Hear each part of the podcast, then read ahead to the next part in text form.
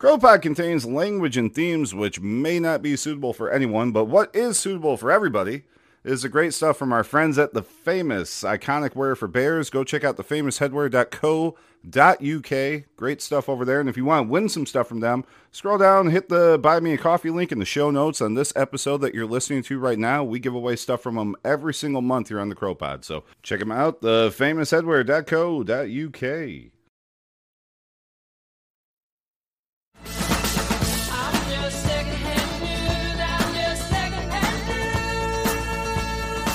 Secondhand news here for the uh, 28th of September, and it's the last couple days of September. Just a reminder, we are giving away some stuff from the famous here at the end of the month. If you would like to win some stuff from our friends, scroll down, hit the uh, hit that link in the in the show notes for the Buy Me a Coffee page, or visit support.thecoplandroad.org. We give away stuff from our friends at the famous every single month, and we're doing it at the end of this week. I wanted to hop on. Uh, I was honestly, I was just cleaning my uh, my fish tank here, or one of the fish tanks, and, and something occurred to me. I don't know why, but you know, it's how the brain works.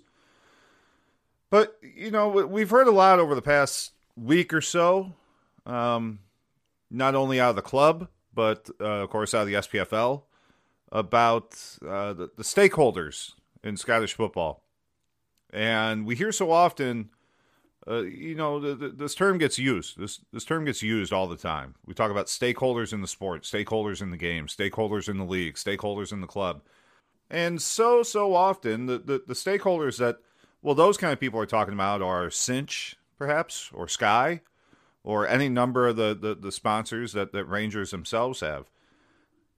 I decided I just did a little quick Google search here because you know Google finds all and just typed in Scottish football stakeholders and got back 2.24 million results.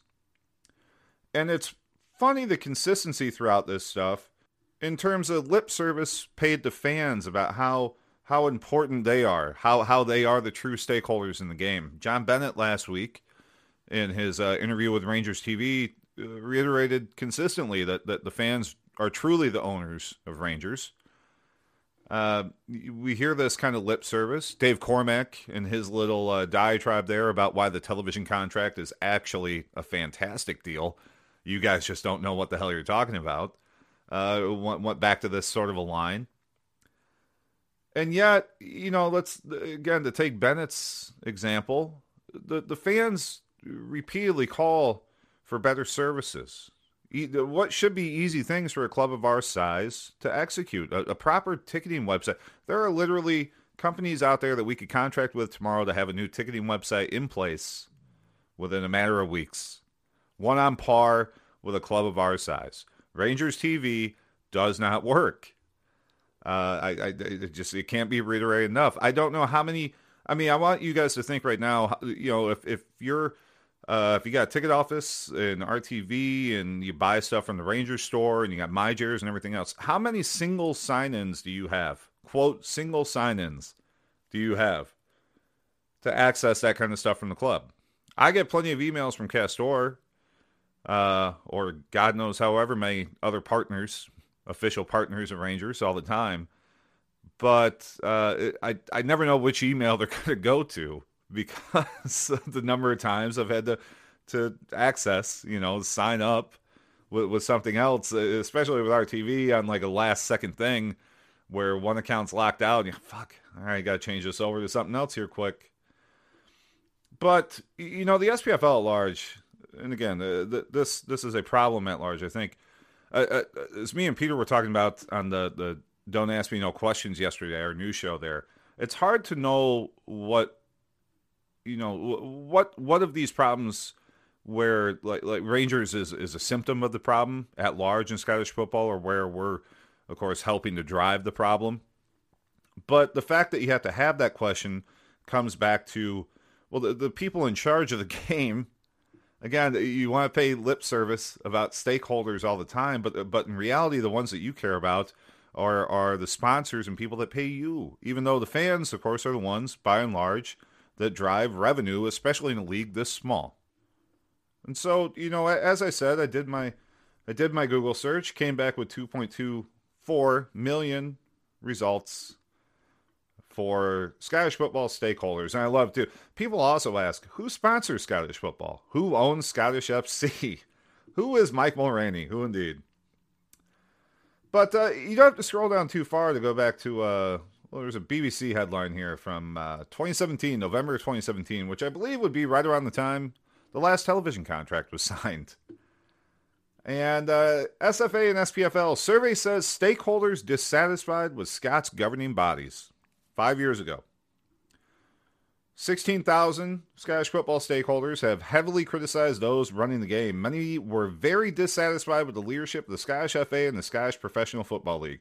Both organizations also rated poorly for levels of openness, honesty and trust, and good governance and transparency. Wow. Five years ago.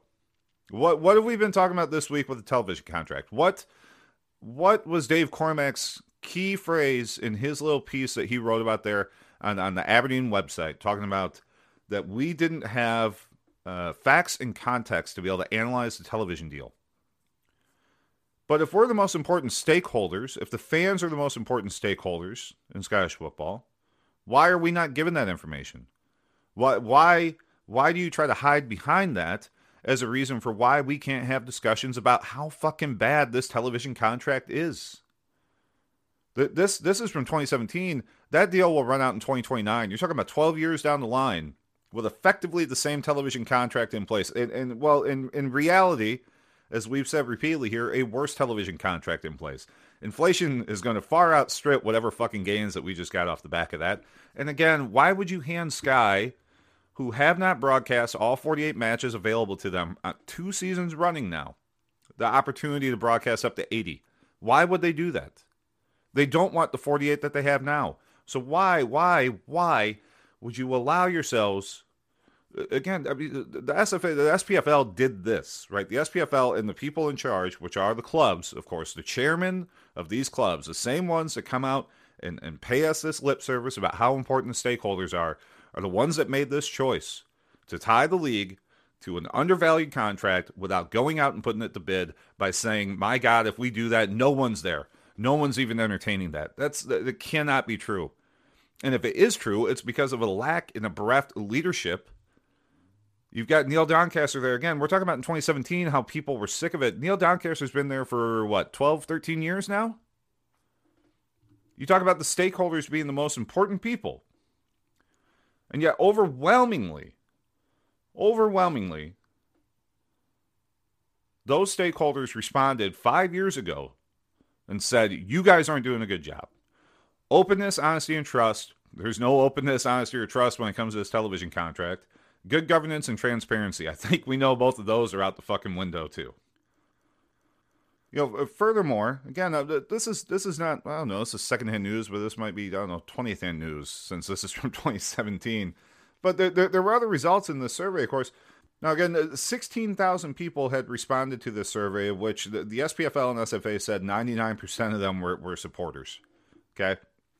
93% of respondents said that the game should be overseen by some sort of independent watchdog, which is pretty fucking sad because that's supposed to be the job of a FA.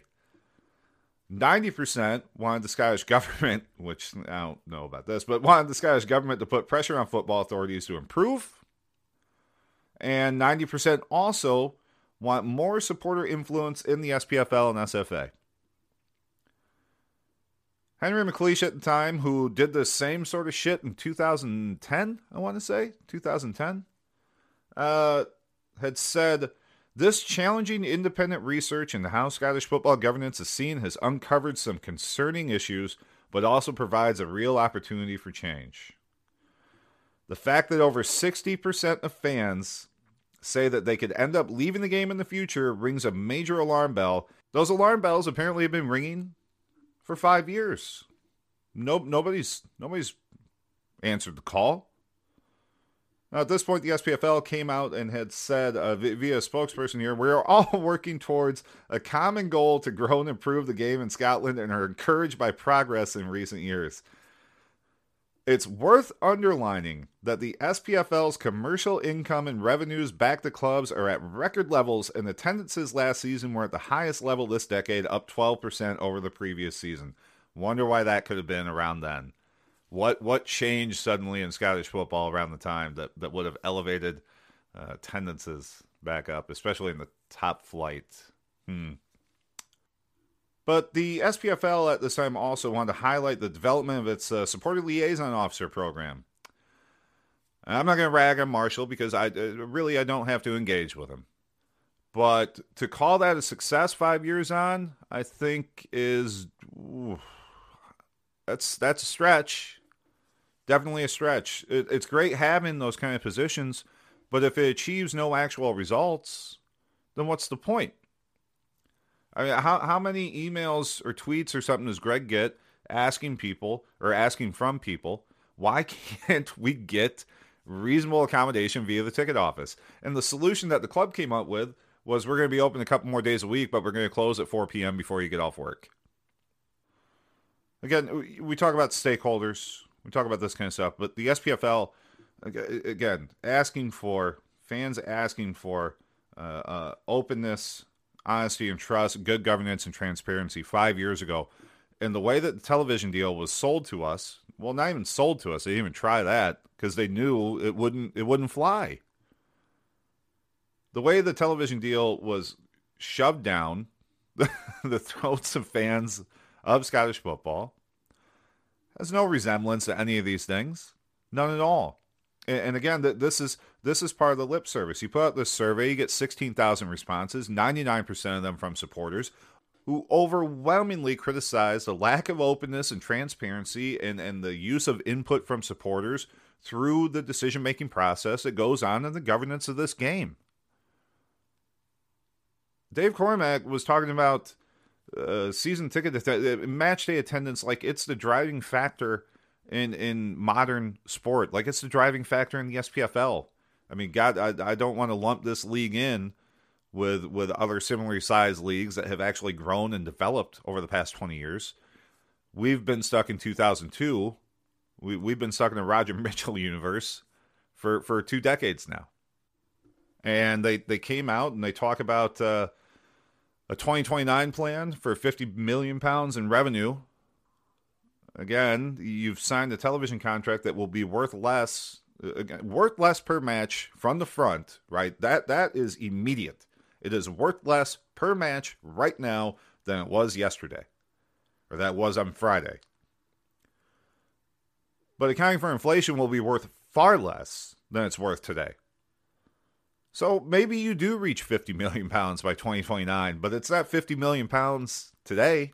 It's not 50 million pounds in, in 2017 when you undertook these efforts I mean, I, I, I don't know what the solution is, obviously, because any any effort undertaken by supporters writ large in Scottish football works to exclude us, right? And, and when those efforts, uh, again, this is this is one of the underlying problems. This is something that we come back to on all the shows, all the podcasts, whether it's me, David, any of the other guys out there, that every time Scottish football goes to the negotiating table or sits down to have conversations about stuff like this, they actively exclude the biggest part of their product, the biggest fan base in their product, the biggest global fan base in their product, and the biggest part of their product. The club that has been to two European finals in one generation. The club that, that carried the coefficient back to the point where we have two clubs in the group stages of the Champions League.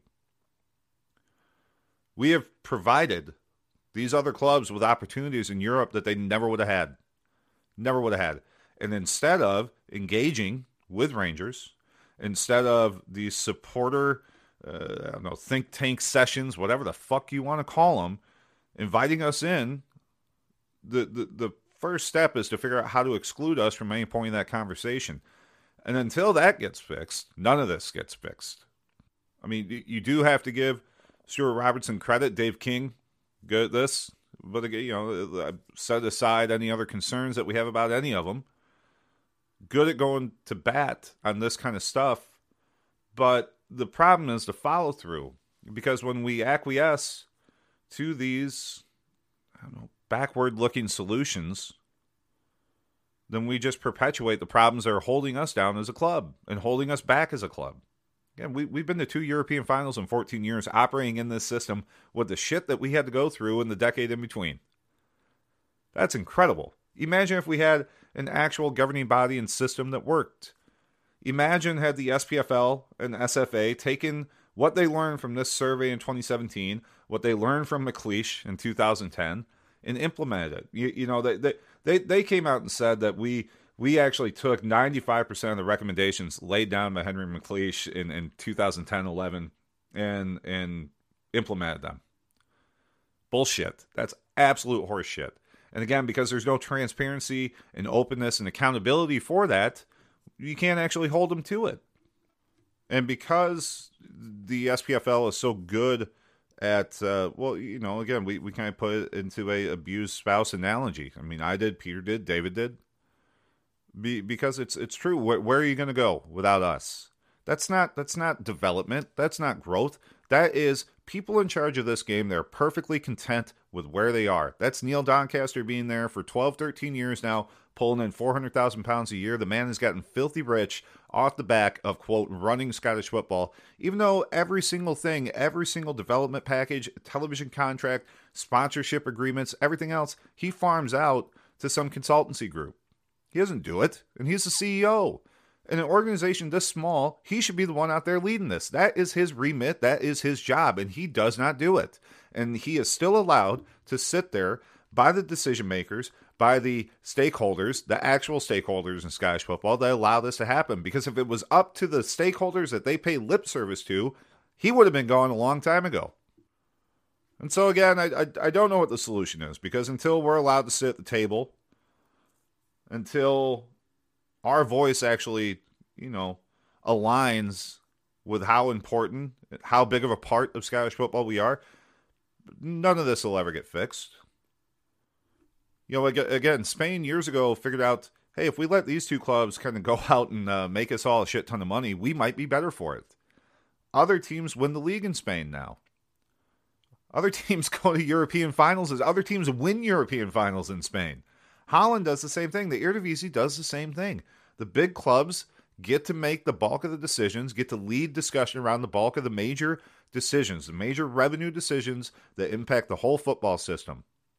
And look at their television contracts compared to ours. Look at their marketing and sponsorship agreements compared to ours. We get told about how great Cinch is, but then we turn around and find out how much they're giving to women's football down in England.